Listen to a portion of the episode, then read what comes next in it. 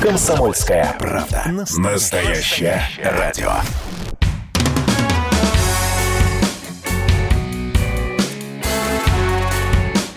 Я ж бать. Привет, меня зовут Валентин, и у меня четверо детей.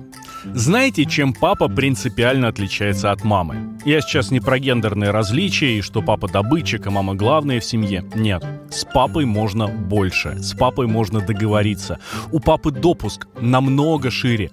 Видели же тысячи видео в интернете, где дети, гуляя с папой, купаются в лужах, залазят туда, куда мама не пустит никогда в жизни. Ну правда, разве это мама сажает ребенка на переднее сиденье вопреки всем правилам дорожного движения? Разве это мама купит шоколадный коктейль в парке, когда ребенок весь обсыпан аллергией? Разве это мама даст сыну что-то, что ему еще нельзя, ну просто в силу возраста. У меня так и произошло на днях. Мы сейчас Федору только начинаем вводить прикорм, а я напомню, что ему еще нет и 6 месяцев, так что он из человеческой еды знает только вареный протертый брокколи и чуть-чуть кабачок, если это, конечно, можно назвать человеческой едой. Но в тарелку к старшим даже не смотрит, он лезет, как одержимый. И тут я как-то пил компот, он смотрел на меня такими глазами, что кот из Шрека покажется бессердечным сухарем. И я сжалился. Ну, папка же не железный. И дал ему несколько капель компота прямо из своего стакана. Видели бы вы его счастье. Это для нас с вами смешная ерунда, которая, ну, даже улыбку не вызовет. А для него это новый этап в жизни. Ну и, конечно же, особый уровень доверия к папке. На следующий день пара капель было уже мало, ну а теперь он буквально требует. Это становится проблемой. И как мне теперь маме объяснить, что он понимает, чего хочет. Как мне признаться ей, что это я дал ему компот из своего собственного стакана, когда по книжке про введение прикорма ягоды только после полутора лет? Потому что не сформировавшаяся пищеварительная система, потому что аллергии и все такое. Ну, в общем, стал я заложником своей же доброты. Ну, это ладно. Старшим я конфеты давал попробовать тоже очень уж рано. Кажется, им тогда даже года не было. Ну а как? Ну я же папа.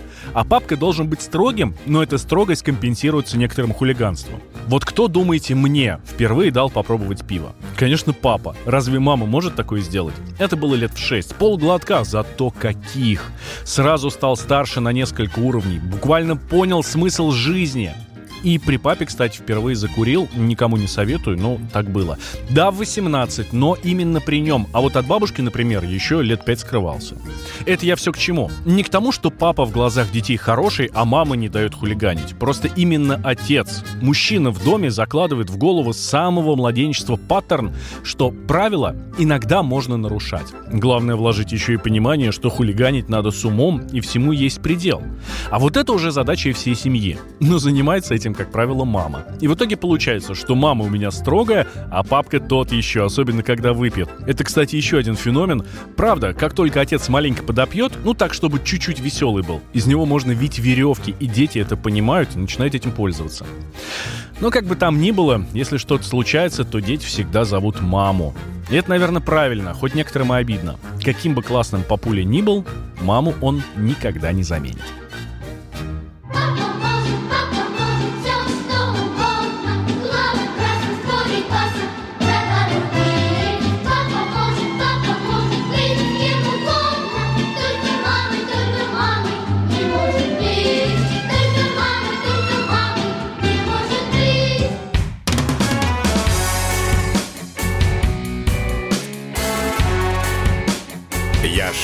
Бать. Программа подготовлена при поддержке компании ООО «Мишка».